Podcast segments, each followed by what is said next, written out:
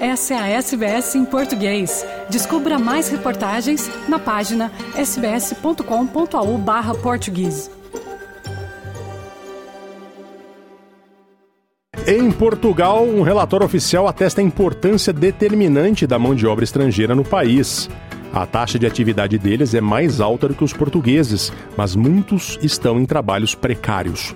Quem conta é o correspondente da SBS em português em Lisboa, Francisco Sena Santos. É, Fernando e ouvinte da SBS, um relatório oficial atesta a importância crucial dos trabalhadores estrangeiros na vida portuguesa.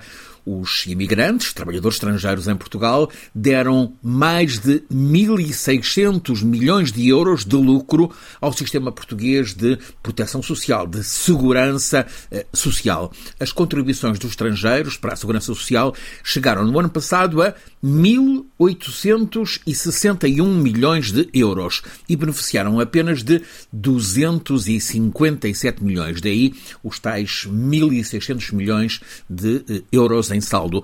No total, os estrangeiros representam 13,5% dos contribuintes do sistema de segurança social em Portugal. Os estrangeiros em Portugal têm uma taxa de atividade muito mais alta do que a dos portugueses, mas estão em trabalhos precários, mal pagos, mais arriscados em setores como a construção civil, a hotelaria e a restauração, também o serviço doméstico. Porque estão em categorias abaixo das suas qualificações, também trabalham mais horas semanalmente do que os portugueses. No entanto, e apesar de terem uma taxa taxa de desemprego mais do dobro da dos portugueses e com menos contratos sem termo, eles recorrem muito menos às prestações da segurança social, ou seja, estão sempre disponíveis para trabalhar. É por isso que em 2022 foram responsáveis por um saldo positivo de, repete-se, 1.600 milhões de euros da segurança social, com os imigrantes a pesarem 7,5% no total da população em Portugal. Aquele foi, de resto, o valor mais elevado de sempre, representando quase o dobro do que tinha acontecido quatro anos antes, em 2019, quando a contribuição dos estrangeiros representou apenas 5,7% da de todos os residentes. Agora, em vez desses 5,7, 7,5.